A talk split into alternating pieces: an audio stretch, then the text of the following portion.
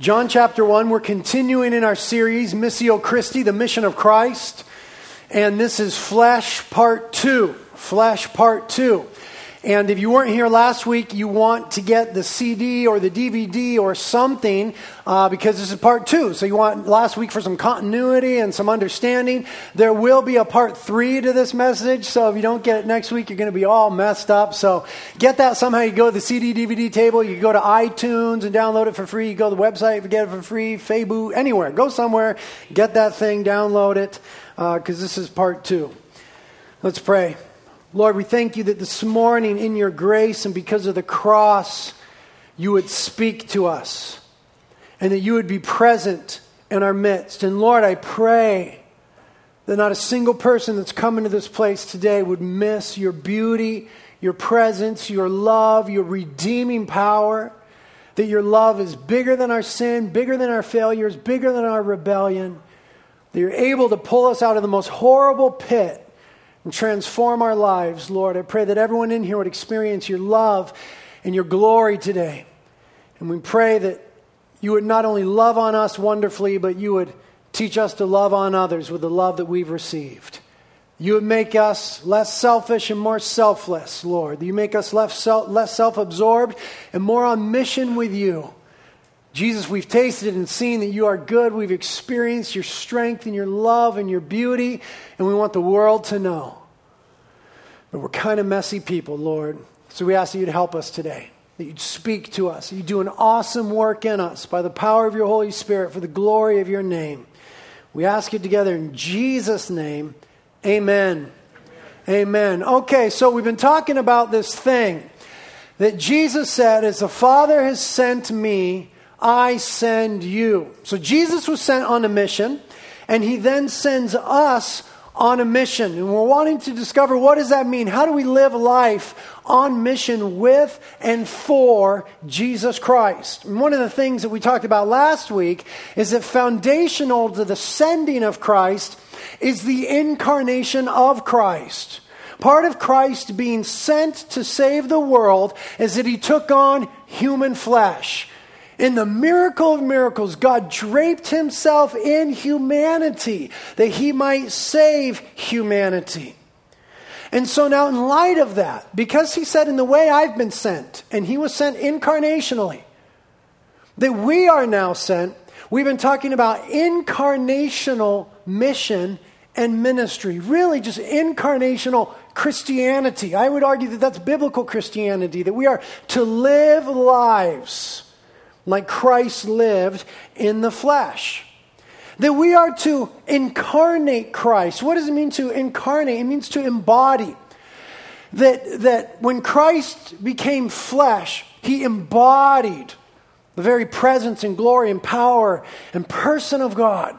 And that we are to embody the presence and the person and the power of God, not in the same way, we're not Jesus, but in a very real way in a very powerful way. We are to embody who Christ is to a lost, dying, hurt, and confused world. And so, what we're wanting to discuss together is how do we do that? How do we embody the gospel?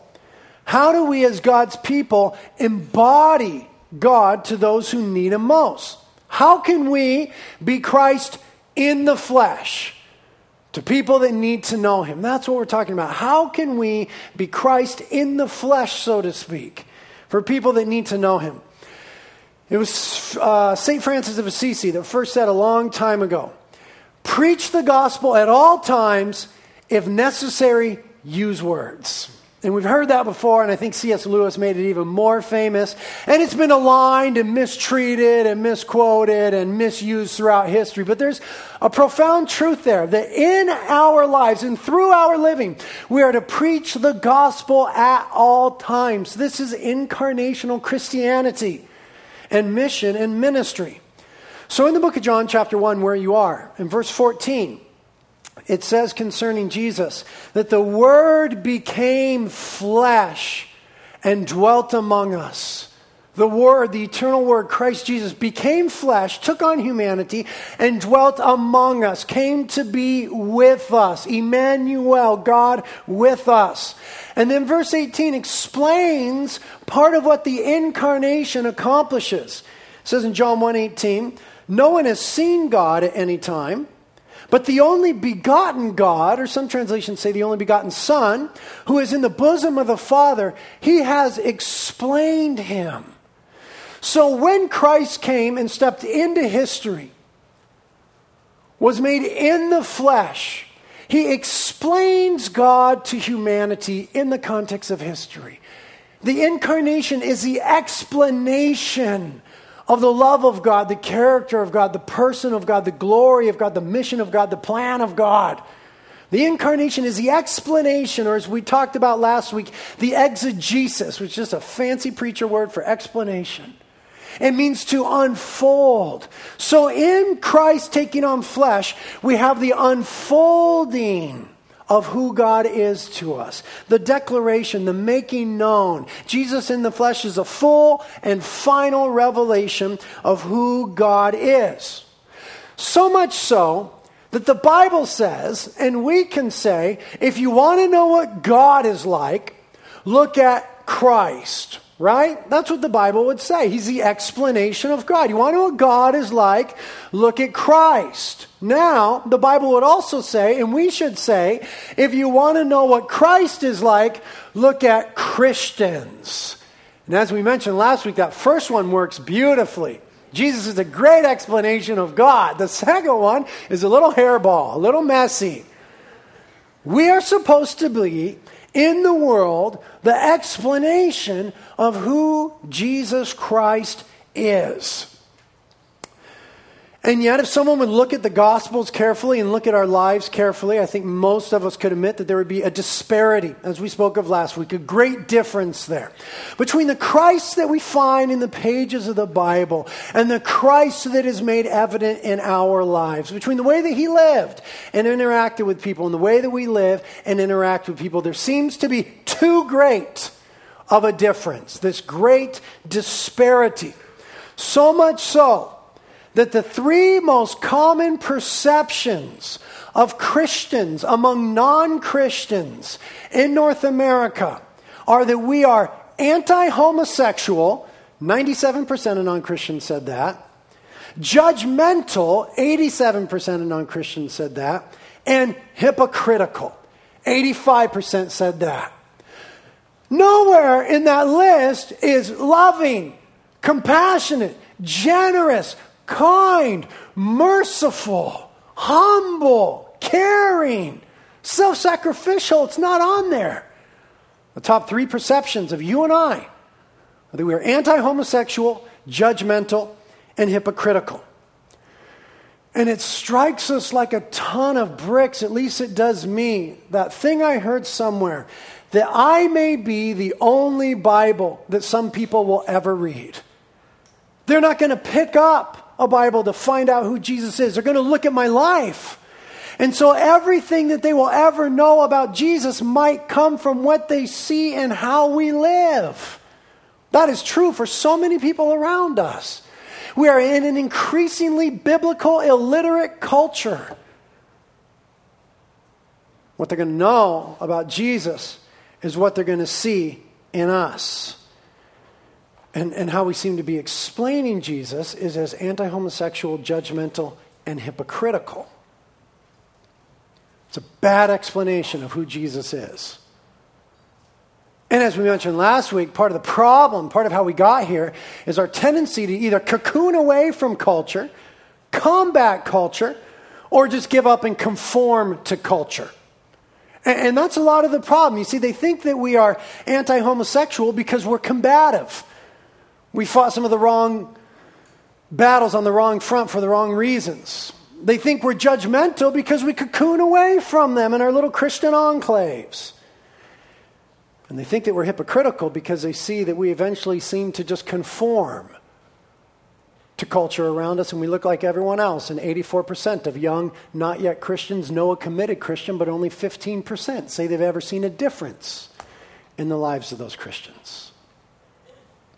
But what the incarnation of Christ, Christ in the flesh, is supposed to do is shape and inform the way that we live in the world.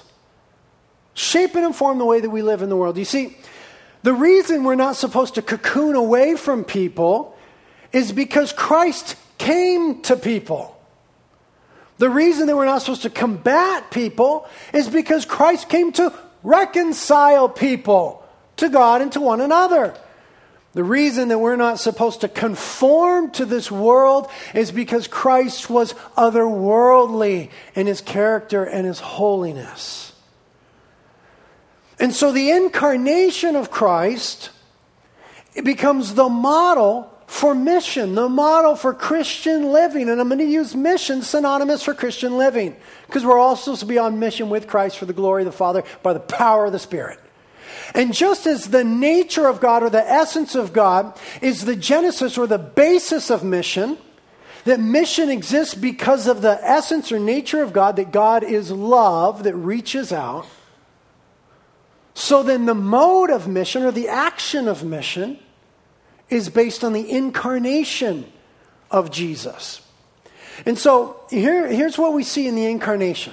Here's a correct theological understanding that when Christ took on humanity, he was fully man and yet fully God. Okay, that's what the Bible says. Now, throughout history, there's been heresies and misunderstandings and part man and part God and a bit of divinity and this and that and the other. But what the Bible says is that Jesus Christ had a dual nature, fully God and fully man. Okay, we don't understand that because we're not that.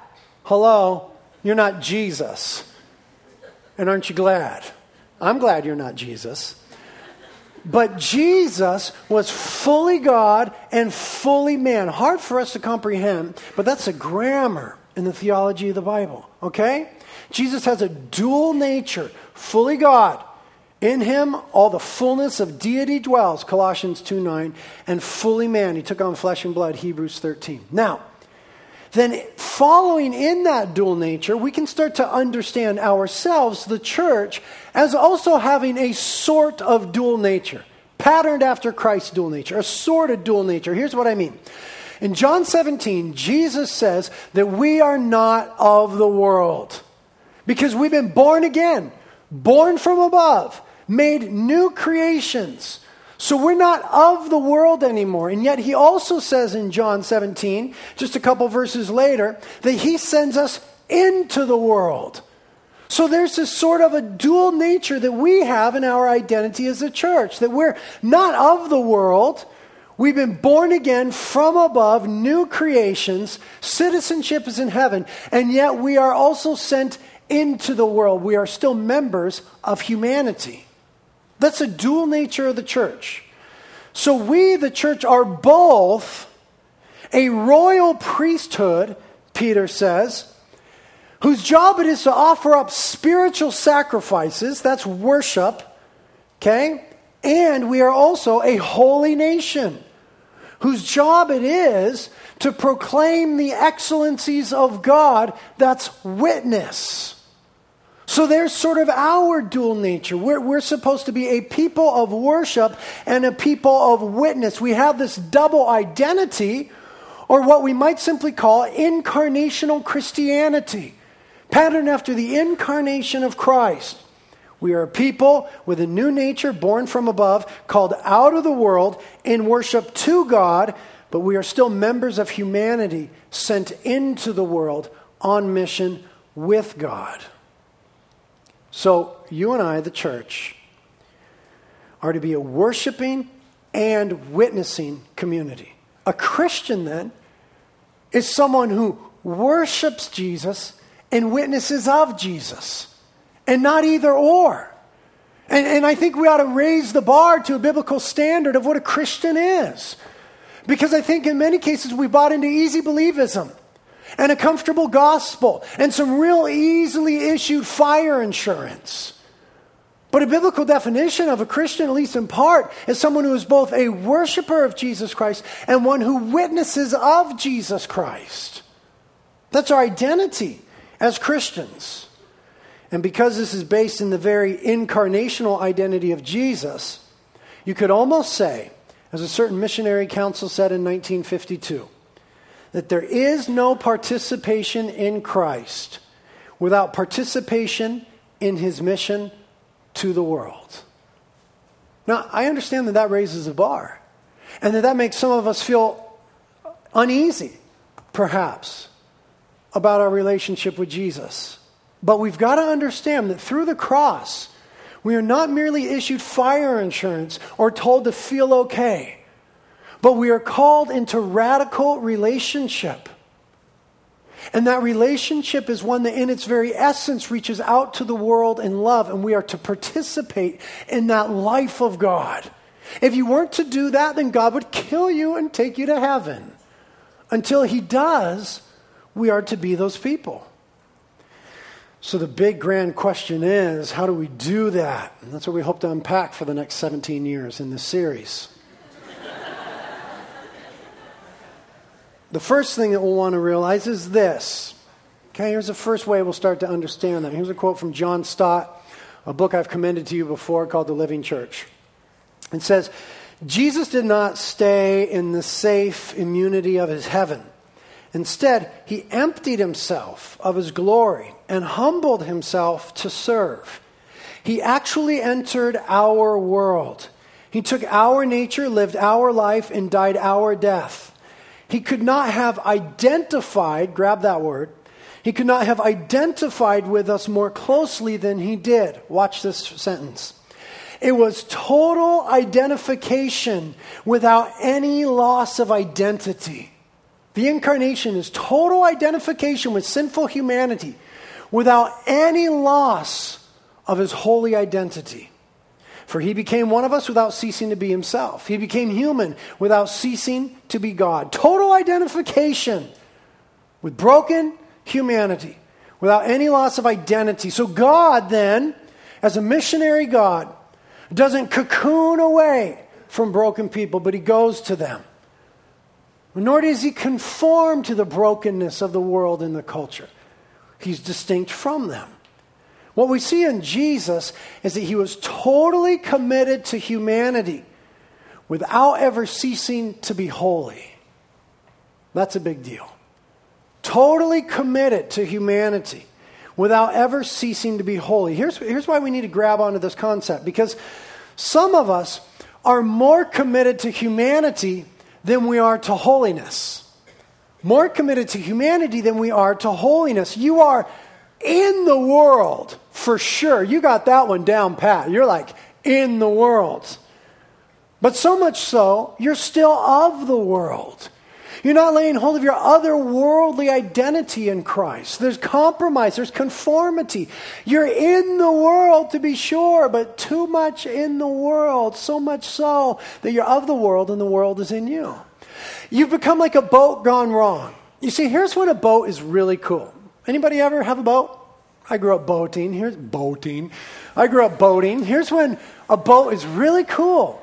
A boat is really cool when it's in the water. It's killer.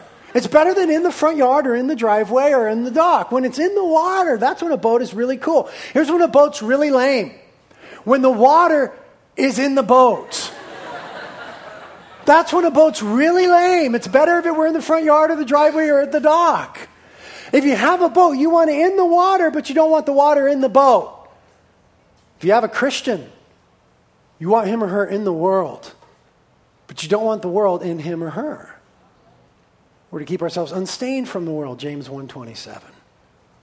Some of us are far more committed to humanity than we are to holiness. And some of us err on the other side. We're far more committed to holiness, so to speak, than we are to humanity. Oh, you're not of the world. There's no question about it. You're out of this world. But so much so, you're not in the world anymore. You're too heavenly minded to be any earthly good for the mission of Christ. You've made personal holiness and purity your God. There's some people in the New Testament that did that. They were called Pharisees. You're far more committed to your own holiness than you are to humanity. Others, far more committed to humanity than you are to holiness. And both of those are error. Both of those are a failure. You see, Jesus, of course, had the balance, and he is our model. Jesus was totally committed to humanity without ever ceasing to be holy because he was concerned for God's glory. And so, what Jesus did was he spent time with, went to where the sexually broken were, the addicted were, the traitors were. He went to where they were, stepped into the world, spent time with them, was found there, but he never acted like them. He didn't cocoon, he went too. But he didn't conform, he never acted like. Those who needed him most, Christ was God in their midst, Emmanuel. There he was, always with them, but never acting like them. So, what that means for us is that we are for sure to be set apart in behavior, set apart from the world in behavior. But we are simultaneously to be sent into the world in relationship. That's a dual identity, the dual nature of the church, patterned after the dual nature of Christ. We're to be set apart in behavior, separate and distinct, salt and light, but sent into the world in relationship, going to those that need Jesus the most.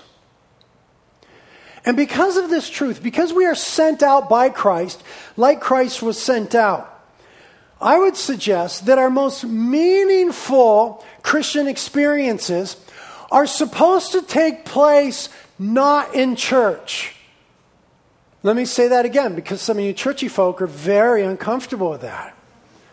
Some of our most meaningful and fruitful Christian experiences should take place outside of the church building.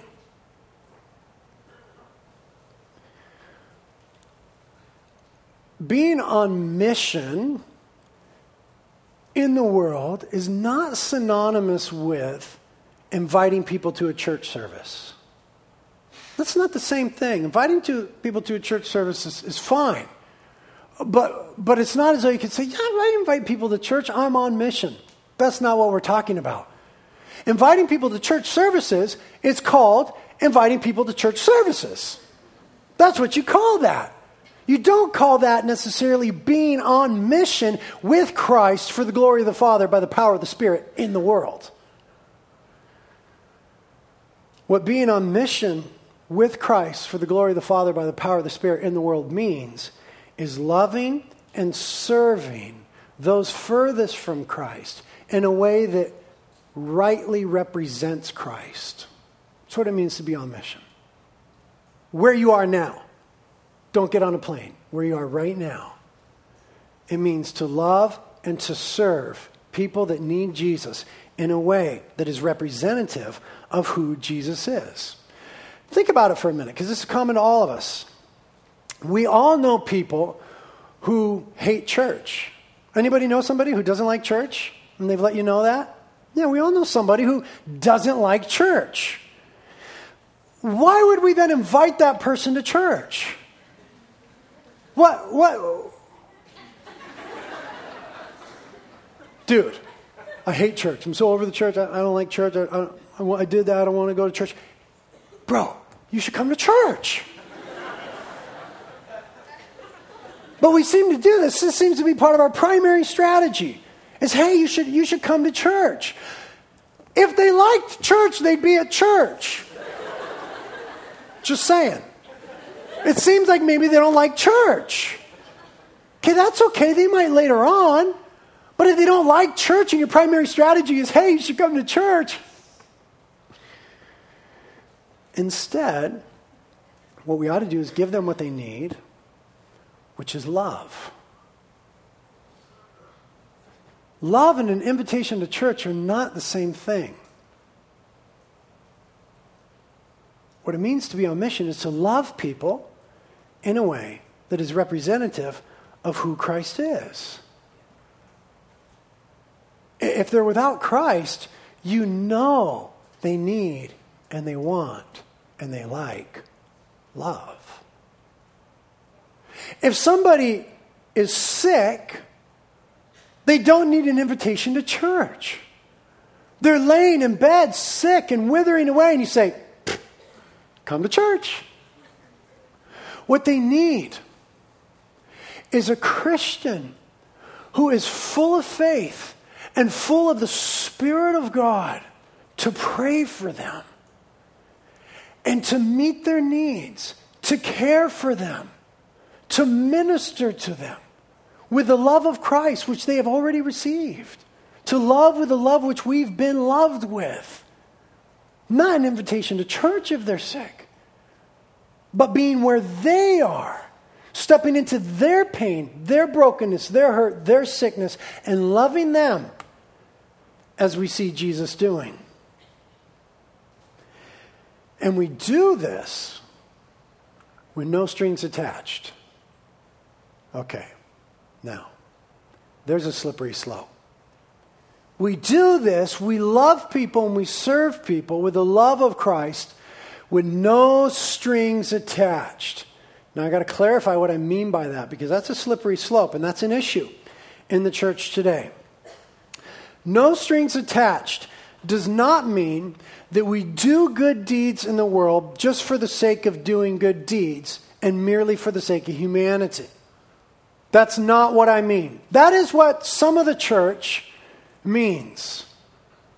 Is that we just do good deeds for the sake of good deeds and for the sake of humanity, and that that is the mission of God in the world.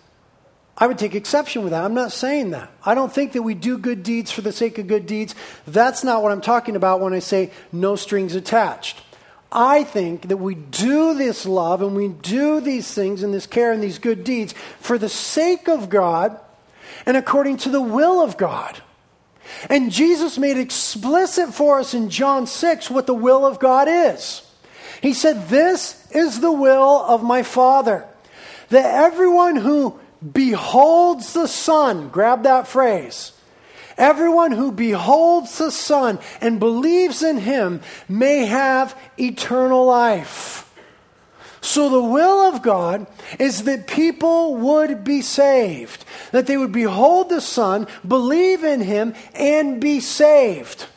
So, the question is not whether or not we do good deeds in order for it to lead to salvation. We do. We want people to be saved from hell because that's the will of God. The question is, are we helping people to behold the Son so that they might be saved? Of course, we want people to get saved. That's why Jesus came. That's got to be the, the, the, crux of incarnational ministry. That's not the question for us. The question for us is are we helping people to see Christ in the flesh? To behold the Son so that they might believe and be saved? Are we incarnating, embodying the person and the work of Jesus so that people could see him and long for salvation and be saved? But no strings attached. You see, Jesus didn't make people go to synagogue before he fed them. Nor did he make him go to synagogue after he fed them. He seemed to do things like that, no strings attached. But he did it in a way that was so profoundly loving that the love which he showed toward humanity became itself the inescapable strings. And Jeremiah the prophet said, and Hosea the prophet said, and Paul the apostle said, the Word of God says that God draws us with His love and His kindness. That the loving kindness of God is like cords that draws us. So you see, the love itself is the strings that are attached to the things that we do. So we just seek to embody, demonstrate, unfold, declare, make known the love of Christ to the people around us by what we do. Preach the gospel at all times, if necessary, use words. Now, if we do that well, if we incarnate Christ well, there will come a time when we need to name the name of Christ. Okay? Because Romans 10:17 says faith comes by hearing, and hearing by the word of God. It's not just demonstration, it's demonstration and proclamation. It's both of those things, but, but they're, the, they're two sides of the same coin. And we'll get into that more next time. But, it, but if, if there doesn't come the time of explaining then verbally, because faith comes by hearing, the gospel, then we're merely signposts that lead to nowhere. Or at the very best, a really nice person. And we're not called to be really nice people. We're called to illustrate Jesus. And he's way cooler than us. The reason that our primary strategy does seem to be to invite people to church is cool. It's because we want to get them and Jesus together, right? That, that's usually why we do it. I, I hope that's why we do it. it. Because we want to get them and Jesus together. We, we want to introduce them to Jesus. So that's usually why we invite people to church. But I want us to realize the underlying assumption of that. What we might be thinking, what we might be assuming when that's our strategy is this that Jesus is to be found at church. That if you want to find Jesus and if somebody wants to be, you, you got to get them into the church building. That Jesus is in church. Now, I hope Jesus is at church. I don't want to do what I do unless Jesus comes to the church when we come here. I hope that that's true. So, yes, he is at church, but that's not the whole truth and nothing but the truth. He is also in the world. The church doesn't have the, the, the, corner market on Jesus. You want Jesus? You better go to my church. That's called a cult, not Christianity. You see, we invite people to church because we, we want to introduce them to Jesus, but then we're assuming that the place that you find Jesus is in the church. That's a place. But I want to tell us that Jesus is on mission in and to the world. Religion, properly defined. Religion, properly defined, is humanity's efforts, humanity's efforts to reach and to please God. That's what religion is. And that's what church is for a lot of people. A lot of you are here today purely out of religious motive to reach and to please God. That, that's a technical definition of religion. Humanity's efforts to reach and to please God. And that's what church is for a lot of people. In contrast to that, in contrast to religion, we have the incarnation. The incarnation is God's effort to reach and to save humanity.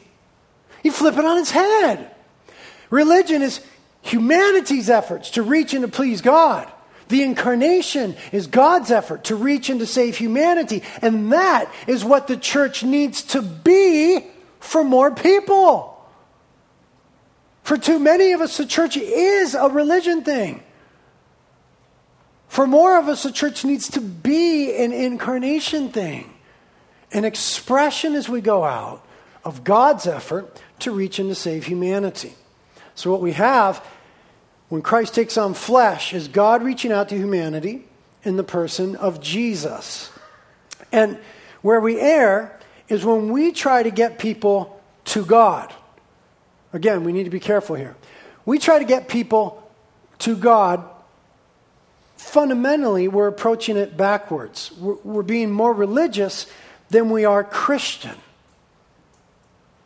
True Christian mission modeled after God, is bringing Jesus to people where they are.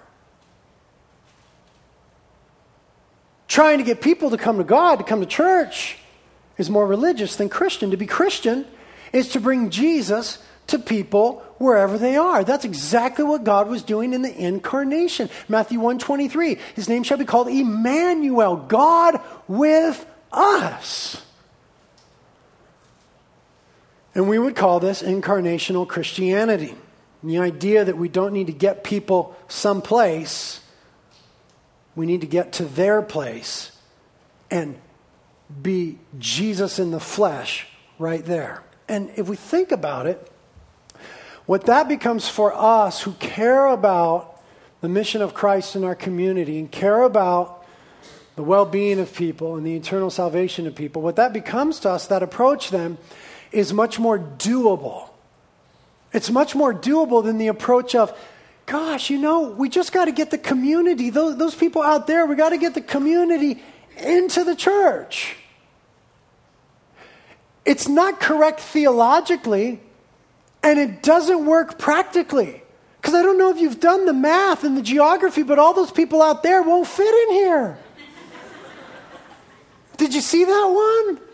And so if the, if the concept is we just got to get the community get come in here, it doesn't work theologically and it doesn't work practically.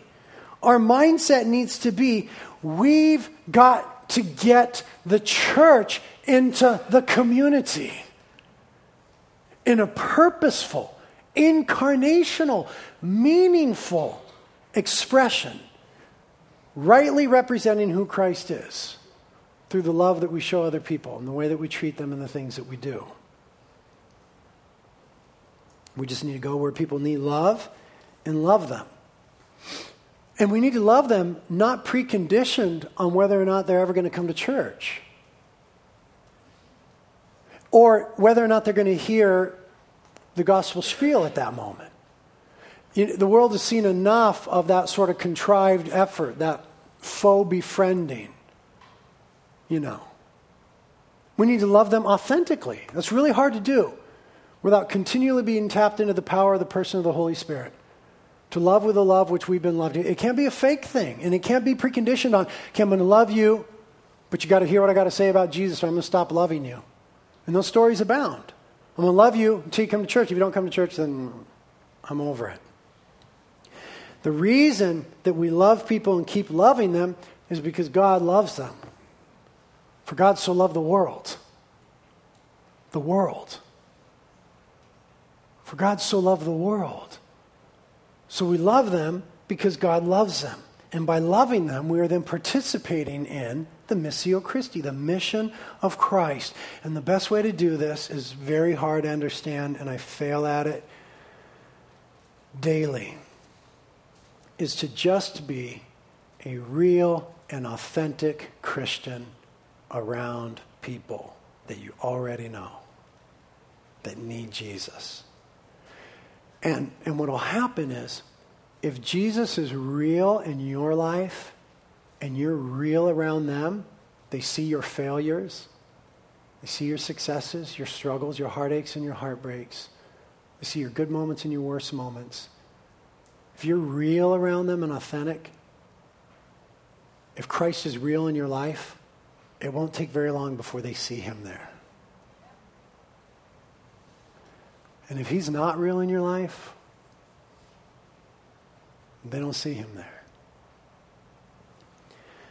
But what will help us is if we develop a greater confidence of Christ in us. That we really do take the presence of Christ into the world. And then we need a greater confidence of not just Christ in us, but Christ in the world, working in the world. Too often we err on just paying attention to the transcendence of God, that He's high and exalted and far above, and He absolutely is. That's a transcendence of God. That's part of our theological, biblical understanding of God. But He is also immanent, meaning present and working within. We've got to see God as transcendent. We worship Him as such, but we need to see Him as immanent because He is such. He's present and working within. The idea that God is just transcendent, that God is existing but involved, uninvolved, excuse me, uninvolved in daily life is a perspective called deism. There's a God, but he's not involved in my life. That's a perspective called deism. And did you know that amongst teenagers in America, Christian and non Christian, that is the most widely held view of God? A deistic perspective. Yes, there is this transcendent God but he doesn't desire to be involved in my life. That's a number one view of God among teenagers in America. What we need to explain and exhibit and believe is in something we call theism. What theism says is that there is one God who created all things who sustains all things and who participates in all things through personal relationship with his created ones. Theists, that's what Christians are. There is one God who created all things, sustains all things, and participates in all things through personal relationship with his created ones. What we need to have is a greater confidence in this. We fall into practical deism all the time. All the time we fall into this. Oh, yeah, God is there, but he doesn't care about my flat tire. He doesn't care about my kid's soccer game. He doesn't care about this financial difficulty. He doesn't care about this particular issue. We're practical deists all the time, but we're called by Scripture to be theists. Believe in the one true God who created all things, sustains all things, participates in all things, soccer games and prayer meetings, through personal relationship with those whom he created. We are to have a theology that says Christ is on mission in the world right now, in and to people around us. And what that then does is liberate us from that old religious thing of, I got to go do things for Jesus, to that incarnational relational thing of, I'm going to do things with Jesus. For me, that changes the whole gig. When I see and understand that He's actually doing things in the people who are around me right now. So much so that one theologian says mission is not, first of all, an action of ours, it's an action of God, the triune God who is ceasingly at work in all creation and in the hearts and minds of all human beings, whether they acknowledge him or not. Our role then is to put flesh on that. Here's the last thing I'll say, and it's very brief. In order to do that, in order to go on mission with Christ, we have to first go into Christ. We have to first be committed to a loving, meaningful, intimate relationship with Jesus. Here's why we go into God before we go into the world. Here's why. Otherwise, you'll find yourself going into the world to get love instead of to give love. What we first need to do is be satisfied in the love of God. Be saturated in the love of God, the person and the presence of Jesus Christ. Then we are freed from that need to get love from other people, and we're free to give love as Christ does. The underlying drive of mission is always to reveal the love of Jesus, and we need to be careful, those of us that would commit to this, not to fall into the subtle trap of wanting to be loved ourselves. See, there's a lot of people that are doing ministry and mission from a place of their own needs. They're doing good deeds because they, th- that's part of the identity that they want. Is I'm that guy that does those things for those people. I'm the guy that's always there. I'm the guy that rescues. I'm the guy that's, got your back. Or, they go in and cultivate those relationships because they have some love need that's yet to be met in their life, but it was designed to be met only by Jesus Christ.